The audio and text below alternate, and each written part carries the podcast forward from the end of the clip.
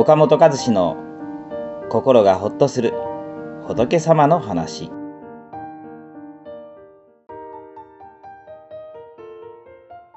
えこんにちは。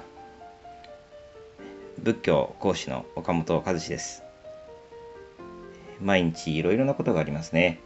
私たちの人生には、まあ、懸命に生きても時に驚かされるようなこととか悩まされるようなことがやってきます。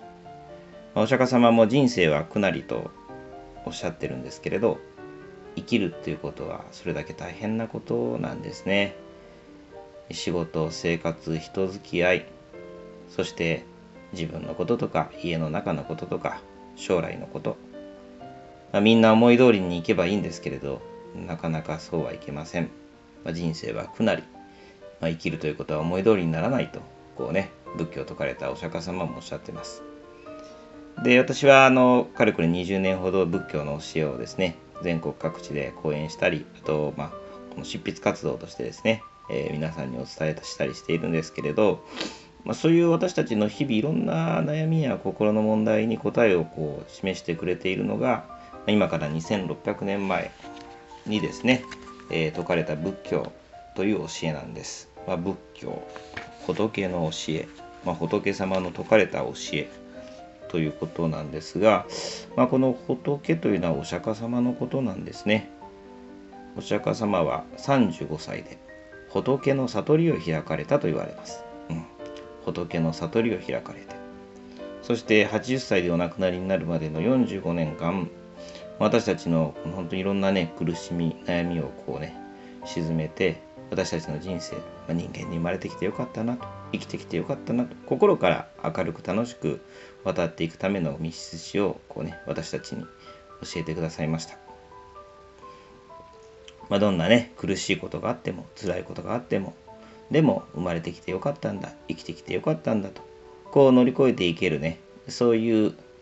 知恵幸せへのヒントですね。これが仏教お釈迦様の教えなんです。まあ、ですからね、えー、私、いろんなところでそのお釈迦様の教えを通して、皆さんのこの苦しみ、悩みのアドバイスをしているんですけれど、あ仏教ってこんな分かりやすくね、すごく身近なもんだと知りました。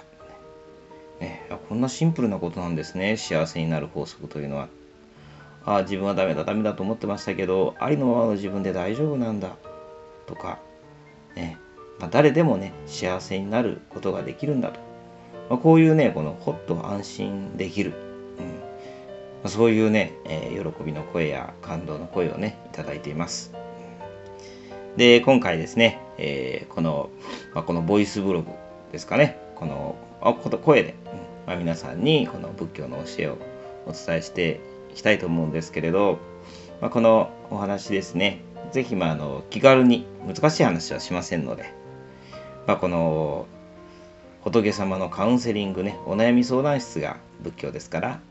ちょっとこうね、皆さんの日々のいろんな、こうね、イライラ、ストレスとか、疲れたなとかね、大変だな